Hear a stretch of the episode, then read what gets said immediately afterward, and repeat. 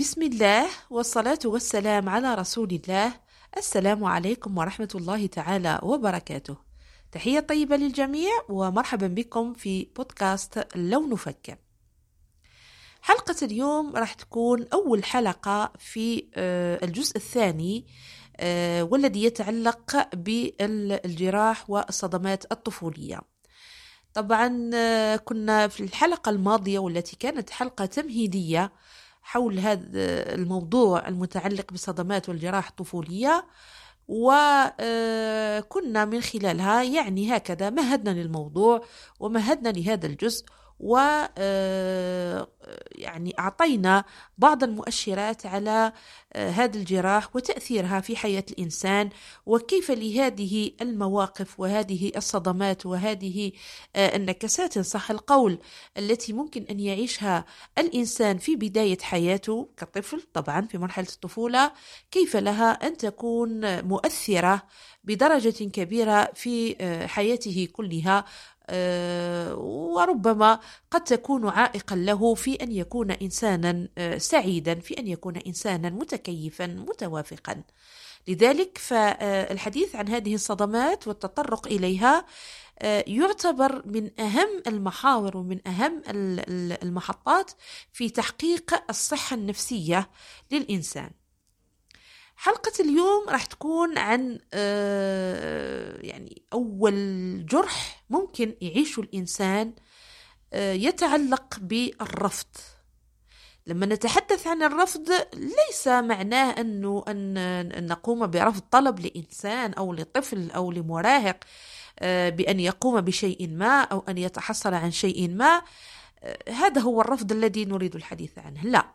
الأمر يتعلق برفض الوجود في حد ذاته.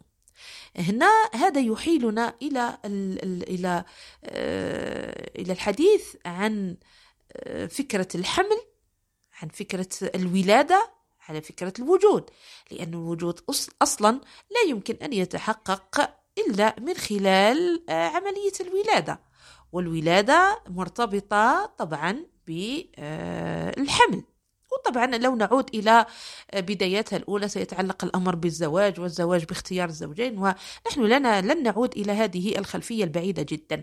لكننا سنبدأ آه، من من أول خطوة أو من الخطوة التي تتعلق بوجود هذا الإنسان في الحياة في الحياة. فإذا كان هناك آه، معيش يتعلق بالرفض القاعدي الأولي الأليم والعميق جدا فهو رفض الوجود. يعني بطريقة أو بأخرى نحن نتحدث عن رفض الحمل. يعني لما تكون الأم هذه التي تقوم بولادة هذا الطفل أو يعني تضع هذا الطفل وتكون في قرارة نفسها رافضة لهذا الحمل رافضة لهذا الطفل ورافضة لوجوده. فهذا أول معيش يتعلق بالرفض. وهو في الحقيقة يعني حتى لو, لو, لو يعني نفكر في الأمر آه، ولو نمع النظر فيه ونتدبر هذا الأمر نجده فعلا أمر قاس وقاس جدا.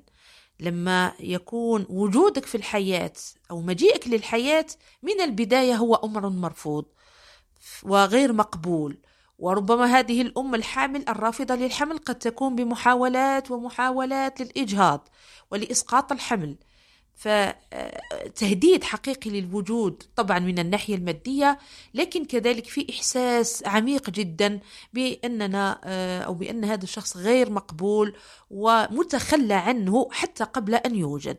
لذلك فالرفض آه، آه، كأول إحساس صدمي أو هو صدمة أول صدمة ممكن يعيشها الإنسان آه، وتكون يعني آه، لها تأثير كبير جدا فهي آه، رفض الحمل هذا أو رفض وجوده إلى الحياة. هذه هذه أقصى درجات الرفض. وإذا يعني فتحنا قوس هنا وتحدثنا عن أسباب هذا الرفض فقد تكون له أسباب عديدة ومتعددة منها ما يتعلق بشخصية هذه الأم في حد ذاتها بظروفها آه، ربما ظروفها النفسية ظروفها المادية ظروفها الاجتماعية ظروف علاقتها الزوجية آه، يعني في أشياء كثيرة وفيه دوافع وعوامل كثيرة قد تتسبب في أن ترفض المرأة أو هذه الأم آه، حملها. كذلك قد يتعلق الأمر بالشريك يعني الزوج أو الولي أو الأب الذي قد يكون هو كذلك يعني رافضا لهذا الحمل ورافضا لوجود هذا الطفل في آه، في حياته وفي حياة أسرته.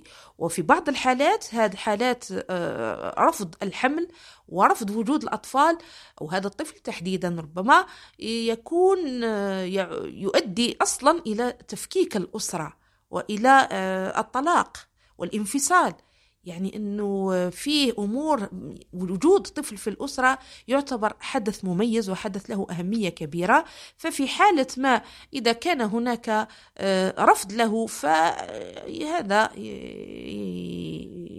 يجعلنا نفكر إنه في إشكالية كبيرة على مستوى الأسرة على مستوى الزوجين وقد يكون كذلك الأمر يتعلق فقط بأحد الزوجين ويكون الأمر أكثر أهمية وأكثر أكثر تأثير لما يتعلق بالأم أو المرأة هذه الحامل حين ترفض حملها. إذا فهذا أول رفض للوجود في الحياة قد يتعلق بهذه الوضعية هذه. وهناك حالات رفض أخرى كذلك مؤثرة وعميقة ولها وقع كبير جدا على الإنسان وفي بداية حياته وفي بداية تكوينه لما مثلا يكون هناك الرفض لجنس الطفل. إذا هنا يكون ما فيش رفض لوجود الطفل كطفل ولكن لنوعية أو لنوعيته أو لنوعه أو لخاصية من خصائصه. فهذه نقدر نعتبرها درجة ثانية. كذلك قد يكون هناك الرفض لشكل الطفل. للون البشرة لبعض ربما لأن الطفل مصاب بإعاقة معينة. وبإشكالات هكذا أو بأمراض أو بتشوهات خلقية أو يعني أنه يكون كذلك هناك إحساس برفض هذا الطفل آه، كما قلنا ليس في وجوده ولكن لميزة موجودة فيه. لكن في كل هذه الحالات الإحساس العميق بالألم يكون موجود وسيؤثر في مسار هذا الإنسان ويعني ليس بنفس الطريقة ربما البعض يتجاوز هذا الأمر فيما بعد لكنه يبقى آه، من الأمور العالقة ومن الندبات العالقة آه، في حياة الإنسان وفي تاريخ الإنسان ولها تأثيرها ومن الضروري جدا الانتباه إليها والتفكير فيها والتفكير في كيفية تقبلها وحسن إدارتها والتعايش معها. آه، لأنه آه، الاشكاليه إنه الشخص المرفوض هذا الذي عاش هذا الإحساس بالرفض في في مجال حياته في مسار حياته راح يكون إنسان بنسبة كبيرة غير موضوعي. يعني يرى العالم وتصرفات الآخرين من خلال إحساسه دائما بأنه مرفوض لأنه هذا الشعور الأساسي الذي تكون وترسخ لديه منذ صغره. حتى ولو انه البعض يعتقد أنه لما يكون هناك رفض للحمل في المرحلة الجنينية أثناء يعني مرحلة الحمل عند المرأة فالجنين لا يشعر بهذا ولا يتأثر بهذا لكن الدراسات أثبتت إنه كل المشاعر كل الحالات النفسية التي تمر بها الأم الحامل أو المرأة الحامل فهي حتما ستترسخ وستسجل في ذاكرة هذا الطفل حتى ولو كان جنين وتبدأ تظهر عليه من بعد وتأثيراتها تظهر عليه فيما بعد. في حياته آه، يعني آه، الواعية لما يخرج إلى الدنيا. فما لازمش لا يجب أن نتعامل مع هذا الوضع بهكذا بطريقة آه، سطحية ونقول أن الطفل لا يعي. لا الرضيع والجنين يسجلان يعني كل ما هو كل ما تعيشه هذه المرأة آه، آه، الحامل وبالتالي هذا سيظهر فيما بعد في سلوكاته وفي اضطرابات كثيرة في شخصيته في أمراض جسدية في اضطرابات نفسية في اضطرابات علائقية فيما بعد. ولما نبحث في أعماقها ونبحث في أسرارها ونعود إلى البحث البحث عن دوافعها الأولى سنجد أن من بين إشكالاتها الأولى هو هذا الرفض. لذلك فنقول أن الإنسان هذا الذي عاش هذا المشاعر عاش هذه الوضعية أثناء مرحلة الجنينية أو بعد الولادة مباشرة للأسباب التي ذكرناها منذ قليل فهو إنسان غالبا ما يكون إنسان ذاتي يعني غير موضوعي يفكر دائما من خلال إحساسه إحساسه بالرفض ومن خلال هذا الجرح الأساسي الذي تكون لديه وبالتالي قد يشعر كذلك ذلك آه، آه، يعني حتى في بعض الحالات التي ربما ما يكونش فيها لا يكون فيها مرفوضا لكن آه، سيرى أن كل الوضعيات التي يتواجد فيها والتي قد لا يفهمها أو التي تكون فيها بعض الإشكالات فهو يشعر وكأنها حالة من حالات الرفض. الآن لو نختصر الكلام ونحاول أن نبحث عن يعني ظهور أو ما هي أهم الخصائص في شخصية هذا الإنسان الذي عايش هذا الجرح الطفولي الأولي فهو إنسان يعني عنده الإحساس بعدم الأحقية في الوجود لأنه مرفوض ولأنه كان مرفوض. ونجد آه، أنه هكذا الدراسات أثبتت أنه هذا الناس غالبا ما, في ما يتبنون فيما بعد سلوك الهروب أو التهرب. أو الانسحاب وسنتحدث يعني فيما بعد عن خصائص هذا السلوك التعويضي الذي يتوافق أو الذي يأتي نتيجة للشعور بالرفض عند الإنسان. تلقاو هذا الإنسان كذلك أنه آه كلامه غالبا ما يحتوي على عبارات سلبية. كان يقول أن يوظف دائما كلمة أنه هذا الأمر غير موجود أنه هذا الأمر آه، غير ممكن آه، أنه هذا الأمر قابل للزوال أنه هذا آه، هذا الأمر ضعيف أنه هو في حد ذاته يعتبر لا شيء. يعني نلقاوها هذه الكلمات مستعملة كثيرا في حديثه عن شتى الأمور التي يتعامل معها. إذا رجعنا إلى خصائص الطبع خصائص السلوك العامة عنده. نجد مثلا هو إنسان آه، يعني غير مهتم بالماديات يميل أكثر إلى التفكير المعنوي آه، بحيث أنه آه، يعطي أهمية للأمور العقلية للأمور الفكرية الروحية على حساب الأمور المادية.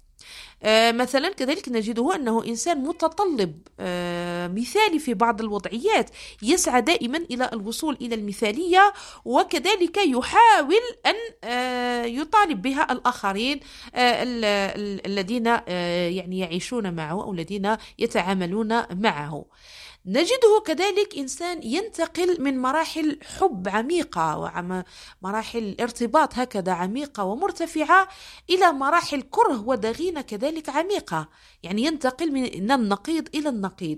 أه ولذا نجده يعني آه، ما ماهيش ماهوش الأمر مطبق على كل الحالات. لكن هكذا في العموم نجده أه يعني إنسان يتميز بالحقد نوعا ما وبالكراهية. وهذا لأنه آه، شيء طبيعي جدا لأنه هو كذلك إحساسه بالرفض آه، بالنسبة له هو إحساس بأنه الآخر يكرهه بأنه أقرب الناس كانوا ليه يكرهوه وكانوا يعني آه، يشعرونه بأنه لا شيء وغير موجود ولا يجب أن يكون موجود. لذلك فمن الطبيعي جدا أن تكون له هذا الشعور بالحقد والكراهية. كما قلنا لا يعتقد في أحقيته في الوجود وبالتالي نجده دائما منسحب. نجده آه، يرى نفسه إنسان فاشل لا قيمة له. آه، ويضع نفسه غالبا في مجال مقارنة مع الغير خاصة الناس الآخرين الذين آه، يراهم أحسن منه. يعني بما أنه نظرته سلبية لذاته فهو راح يرى أن الآخرين ربما عندهم إمكانيات وعندهم خصائص ومكاسب أحسن منه وبالتالي يضع نفسه دائما في إطار هذه المقارنة. آه، وإذا يضع وإذا كان يعني يضع نفسه في هذا في مجال المقارنة فهو آه، يحاكم نفسه دائما أو يخضع نفسه وذاته للمحاكمة يوميا وطبعا آه، يلقي باللوم على ذاته وعلى نفسه وعلى أدائه. ولأنه كما قلنا من قليل يرى أنه إنسان سلبي إنسان عاجز إنسان غير قادر على تحقيق ما يجب تحقيقه وبالطريقة التي يجب أن يحقق بها بعض الأمور على اعتبار أنه إنسان مرفوض على أنه إنسان غير مرغوب على أنه إنسان لا يملك الخصائص والأهلية لأن يقبله الآخرون أو أن يحبه الآخرون. هذا يجره إلى البحث دائما عن الوحدة والعزلة كما قلنا والانسحاب لأنه في وجود الآخرين وفي بناء علاقات مع الآخرين وفي الجانب العلائقي مع الآخرين دائما يخشى آه، أن يكون يعني موضع نقد أن يكون موضع كراهية أن يكون موضع رفض وتخلي لأنه أصلا يشعر بأنه مرفوض. وهذا هو الشعور الذي ترسخ له من البداية من خلال بدايته الأولى في علاقاته الأولى مع أقرب الناس له آه، يحاول كذلك من خلال هذا البحث عن الوحدة والعزلة آه، يحاول أن يكون إنسان ممحو يعني أو ممحي يعني غير موجود وكأنه غير موجود في المكان الذي يتواجد فيه. آه، غير مرئي يسعى دائما لأن يكون غير مرئي حتى لا ينتبه الآخرون له. يجد ألف طريقة وطريقة للهروب. حتى لما يتحدث أو لما يطرح فكرة معينة يعتقد أنه غير مفهوم. وغالبا ما لا يترك المجال للطفل الذي بداخله أن يعيش أو أن يعبر عن نفسه. دائما يقمع ذلك الطفل ولا يجعل نفسه أي الذي يقمع الطفل الموجود بداخله هو إنسان غالبا ما نجده يفتقد للتلقائية ولهكذا الشعور هكذا الاندفاعي التلقائي البسيط ويحاول دائما أن أن يدقق في كلامه وأن يحاسب نفسه عما يقول وما يفعل حتى لا يخطئ وحتى لا ينتبه له الآخرون وحتى لا يشعرونه بالرفض مرة أخرى وأخرى وأخرى. وأخرى. آه، أكبر مخاوفه آه، لما يكون في وضعيات هكذا عامة آه، هو الهلع والخوف يعني يخاف من الفشل. وهذا لأنه يعيش نوع من والكثير نوع من انعدام الثقة بالنفس وسوء تقدير للذات. وبالتالي فهو في كل مرة مطالب فيها بأداء شيء معين يخاف أن يفشل وأن أن ينتقده الآخرون وبالتالي سيجد لهم آه، ما يبرر الرفض لأنه يعود دائما إلى التجربة الطفولية الأولى وبالتالي نجده آه، في الحالات العامة في الوضعيات العامة في حالات الاختبار في حالات هكذا لما أمام الآخرين يكون عنده هذا الهلع وهذا الخوف من الفشل. إذا مشينا في اتجاه آخر لأنه دائما يجب أن نربط بين المعيش هذا النفسي وبين كذلك آه، ظهور الجسد أو ما كيف يعبر الجسد عن هذه الحالات النفسية. فمثلا إذا مشينا إلى نظام التغذية آه، نجد أنه آه، عنده شهية متقطعة وغير منتظمة لأنها مرتبطة دائما بالجانب الانفعالي والخوف. فكلما أقدم على الأكل وكلما أقدم على آه، تلبية هذه الحاجة الفيزيولوجية الأولى كلما شعر آه، بالضيق وشعر بالخوف وشعر آه، بأنه قد لا يكون محقا في هذا الشعور لأنه لو نعود إلى التجربة الأولى وإلى العلاقة القاعدية الأولى مع الأم ستكون أول علاقة تربط الطفل بالأم هي علاقة التغذية الرضاعة التعلق بالحياة. فإذا كانت هذه الأم هي رافضة لهذا الطفل حتى ولو لم تعبر فيما بعد ويعني أتت على نفسها وقامت برعايته وتغذيته لكن هذاك الشعور الأساسي الأولي يجعله يشعر وكأنه ما يأكله لا يقدم له بحب. ولا يقدم له بعاطفة. فالأكل في الحقيقة ليس وظيفة فيزيولوجية فقط. في البدايات الأولى نعم في بدايات هذوك البدايات الأولى الساعات الأولى والأيام الأولى لحياة الطفل هذا الرضيع المولود الجديد آه، تكون هكذا تلبية لحاجة فيزيولوجية وفقط لكنها فيما بعد تصبح حتى أو يصبح حتى نظام التغذية في حد ذاته يأخذ المعنى النفسي ويأخذ المعنى العاطفي وتصبح تلبية حاجة الغذاء هي تلبية عاطفية أكثر منها فيزيولوجية. ولهذا تجدون أنه في كل النصائح التي تقدم للأم المرضعة للأم هذه آه، حديثة الوضع التي يعني آه، آه، قامت بعملية وضع هكذا في في المدة في المدة الأخيرة دائما يكون هناك نصيحة لها أن تقوم بالرضاعة الطبيعية لأن يكون حتى يكون هذاك الالتحام المباشر بينها وبين رضيعها. ولكن كذلك حتى أثناء عملية الرضاعة الطبيعية أو الرضاعة الاصطناعية من الضروري جدا أن تواكبها. هكذا بعض الملامسات والنظر في عين الطفل والرضيع وهكذا احتضانه وملامسة جسده ورأسه حتى يشعر بالأمان وترتبط هذا تلبية الحاجة الفيزيولوجية المرتبطة بالغذاء ترتبط بإشباع أكثر أهمية اللي هو الإشباع العاطفي لأن هذا ما سيشعر الرضيع بالأمان. وكلما شعر الطفل بالأمان وارتبط الإشباع الفيزيولوجي عنده بالإشباع العاطفي وتحقق له الأمان كلما كونا إنسان سوي ومتوازن لذلك في حالات الرفض هذه قد آه، تنعدم وفي الحقيقة هي تنعدم هذا هذه الإشباعات هذه المزدوجة أي الإشباعات الفيزيولوجية والإشباعات العاطفية وبالتالي لن يكون هناك شعور بالأمان وسيصبح نظام التغذية عند هذا الطفل هذا وحتى وهو إنسان آه، يكبر يعني هو إنسان مراهق أو راشد فتلبية الحاجات الفيزيولوجية عنده المرتبطة بالتغذية ستكون دائما متذبذبة مضطربة مرتبطة بالجانب الانفعالي أكثر مما هي مرتبطة بالحاجة الفيزيولوجية في حد ذاتها. إذا مشينا كذلك إلى الأمراض لأنه كما قلنا الجسد يعبر عن الإشكالات النفسية وعن الصدمات النفسية الموجودة عند الإنسان. فغالبا ما نجدها أنه الأمراض التي تظهر في حالات الرفض هذه آه، هي آه، تكون هناك حساسية في البشرة آه، كذلك من الأمراض المنتشرة الإسهالات السكري كمرض مزمن كذلك الاكتئاب من الناحية النفسية وفي بعض الحالات حتى الذهاب إلى الانتحار. الآن إذا عدنا إلى السلوك التعويضي الذي يتوافق مع مفهوم الرفض اللي هو الهروب. يعني الإنسان هذا الذي يعيش في مراحل حياته الأولى هذا الشعور بالرفض من طرف أقرب الناس ليه وتبقى دائما الدائرة الأسرية الأولى أهم آه، دائرة في حياة الإنسان وأهم مصدر لبناء الشخصية وللتحقيق الإشباع العاطفي والنفسي والفيزيولوجي وإلى آخره إلى آخره تكون دائما الأسرة. ف هاد الناس هادو اللي يعانيوا من الرفض في هذه الحالة راح يكون عندهم كما قلنا السلوك التعويضي الذي يظهر عند عندهم هو الهروب.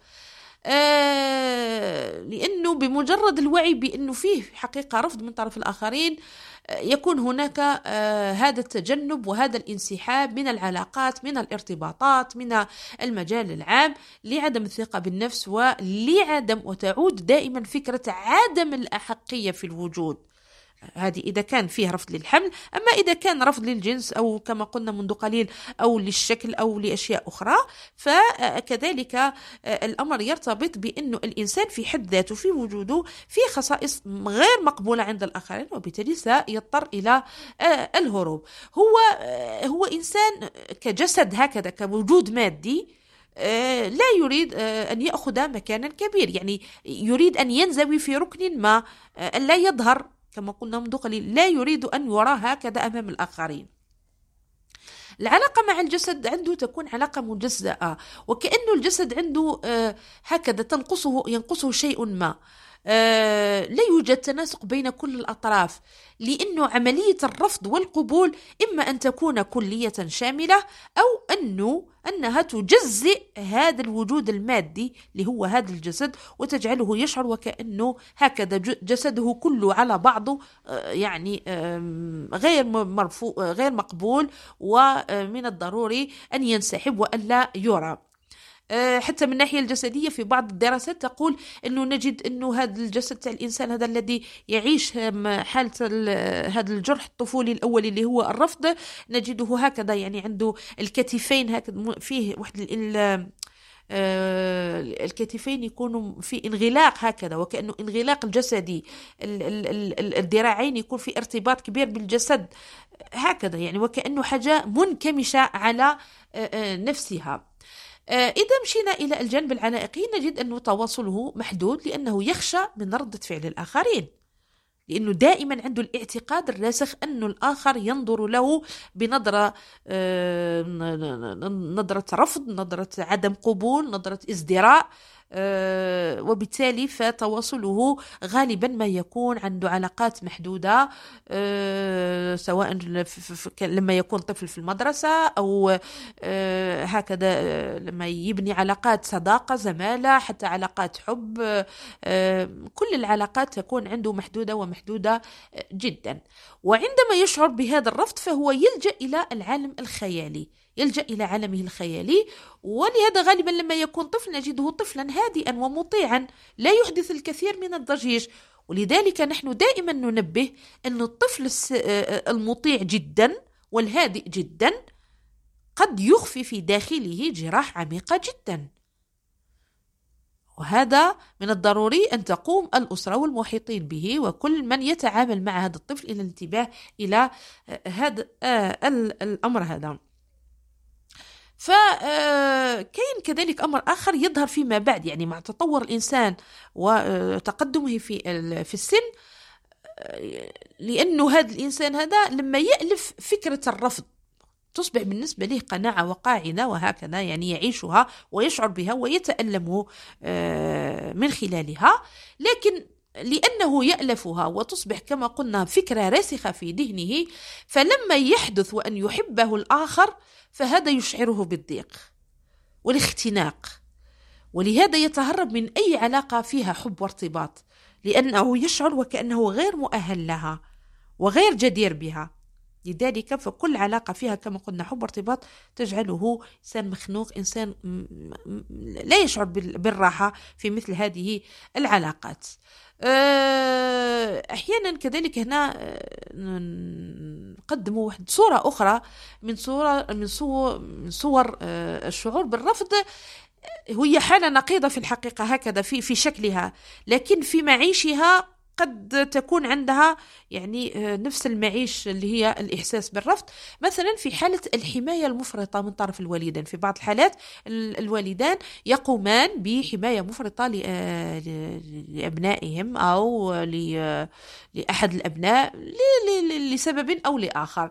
فهذه الحماية المفرطة قد تظهر قد تشعر هذا الطفل إنه آه، ما هذه نتيجة لأنه طفل أو إنسان غير مؤهل أنه فيه شك في إمكانياته وفي قدراته وبالتالي تقوم هذه الأسرة وهؤلاء هؤلاء الوالدين أو هذين الوالدين بحمايته هذه الحماية المفرطة ويعني بصورة أخرى هو يشعر وكأنه غير مقبول وغير مرفوض كما هو. يعني قلت يعني في تقارب بين المعيشين حتى ولو في الشكل هناك اختلاف بينهما. آه يجب أن نرى كذلك أنه لما نتحدث عن هذا السلوك التعويضي الهروب ما هوش غير هروب من مجال عام أو من علاقات عامة أو من وضعيات هكذا اجتماعية أو من بناء علاقات هكذا عاطفية ولكن قد يك... الهروب هذا قد يأخذ أبعاد أخرى. آه قد يكون الإدمان الإدمان على المخدرات أو على الكحول هو نوع من أنواع الهروب. كذلك كثرة النوم نوع من أنواع الهروب. لما نقول كثرة النوم لما يكون كثرة النوم بطريقة يعني مبالغ فيها جدا. كذلك لما هذا الإنسان هذا يكون من النوع الذي آه، يغادر هكذا بطريقة سريعة. يكون موجود في مكان ما في عمل ما في مزاولة عمل ما أو في آه، في علاقة ما. ثم هكذا نجده بطريقة مفاجئة يجمع حقائبه ويغادر. فالمغادرات السريعة هذه هي في الحقيقة نوع من أنواع الهروب. يعني حاولت أن ألخص قدر المستطاع أو أن أقدم هكذا ملمحا نفسيا بروفيل نفسي للناس الذين يعيشون هذا الإشكال هذا هذا الجرح القاعدي الأول العميق والعميق جدا عند الإنسان آه، في مرحلة الطفولة اللي هو الرفض. وحاولت كذلك أن أفسر آه، أو أعطي كيف تكون سلوكاته الاجتماعية العامة سلوكه العام. والآن في هكذا في عجالة سأقدم بعض النصائح فقط لتوجيه ولكني أقول دائما أنه من الضروري جدا أن الإنسان ينتبه لهذه الجراح وينتبه لهذه ال ال كما قلنا هذه ال ال الأنوية الموجودة في حياته وخاصة التي كانت في مرحلة الطفولة وأن يتعامل معها ويفككها ويفهمها ويتقبلها ليتعايش معها ويمضي في ويمضي في في مسار حياته بطريقة آمنة وسليمة. إذا بعض النصائح هنا يجب على هذا الإنسان أن يخطط آه، لأي عمل يقوم به. أي عمل يقوم به يجب أن يخطط له آه، بدافع أن يرضي نفسه أن يفكر أنه ما يجب أن يحققه هو إرضاء لنفسه وليس إرضاء للآخرين. يعني أن يتوقف عن محاولة إرضاء الآخرين وإبهار الآخرين والشعور أو الحصول على إعجاب الآخرين. عوض أن يهرب عليه أن يفكر في الفعالية أن يكون فعالا. آه، آه، بأنه بإمكانه أن يكون فعالا. بإمكانه أن يقدم أداء جيدا. بإمكانه أن يترك أثرا طيبا. وأن يتفادى قضية الهروب. ويعني يزيد نوعا ما الثقة بنفسه. ولأنه كلما فكرنا في حكم الآخرين علينا كلما كان هذا مثبطا لنا. وكلما كان هذا يعني يحد من من إمكانيات الأداء عندنا. يجب أن نفكر دائما أنه بإمكاننا أن نقوم بالفعل وبإمكاننا أن ننجز شيئا معينا أو إنجازا معينا أو نجاحا معينا هو أن نحقق نتيجة. وهذا تحقيق النتيجة هو لإرضاء أنفسنا لإرضاء ذواتنا وليس لإرضاء الآخرين. طالما كانت هذه هي المعادلة سنتمكن من التقدم وتحقيق ما نريد تحقيقه. أما إذا وضعنا دائما حكم الآخرين ونظرة الآخرين وإعجاب الآخرين وقبول الآخرين فنحن دائما سنبقى رهائن لدى هذا الإعجاب وهذا لأننا لن نتمكن من الحصول عليه آه، أو على الأقل آه، ليس في المطلق. كذلك آه، يجب أن يفكر هذا الإنسان أن ما ينجزه ويفعله لا يمثله كله هكذا. يعني إنجازاته لا تمثله هو كشخص ولا تختزله هو كشخص. هو إنسان موجود له الحق في الوجود له الحق في في الحياة له الحق في ولكن آه، كذلك أنه إنجازاته مهما كان نوعها كانت إيجابية سلبية فهي لا تختزله ولا تقتصر أو لا, لا تلخصه هو كوجود وكإنسان وأن قيمته كبيرة وكبيرة جدا. كذلك عندما يقدم فكرة أو رأي لا يجب أن يخوض في التفاصيل كثيرا ولا يجد أن يح ولا يجب أن يح أن أن أن يجد التبريرات ليقنع الآخرين. لأنه كلما بررنا كلما كنا مخطئين وكلما أشعرنا الآخرين أننا مخطئين ونحاول تبرير ما نقوم به. نقدم أفكارنا نقدم مقترحاتنا هكذا آراءنا بطريقة فعلا نحاول أن نقنع الآخرين نجد مبررات لكن لا نبالغ في هذا. كلما بالغنا كلما يعني آه، كان أداؤنا سلبيا وغير إيجابي. آه، لا تفكر في أخطائك. وانتبه دائما لمميزاتك. الخطأ بشري ومن الضروري أن يكون. وقيمتك كإنسان يجب أن تكون من خلال الوجود من خلال العطاء من خلال الأداء من خلال المحاولة من خلال المبادرة ومن خلال الانفتاح على الآخرين. وتبقى أو يبقى الإنسان دائما غنيا بوجوده بخصائصه بأدائه بعقليته بتأثيره وبكل آه، ما حباه الله به من عقل وأخلاق وفكر وهكذا وجودك إنسان في حد ذاته يعتبر انجازا.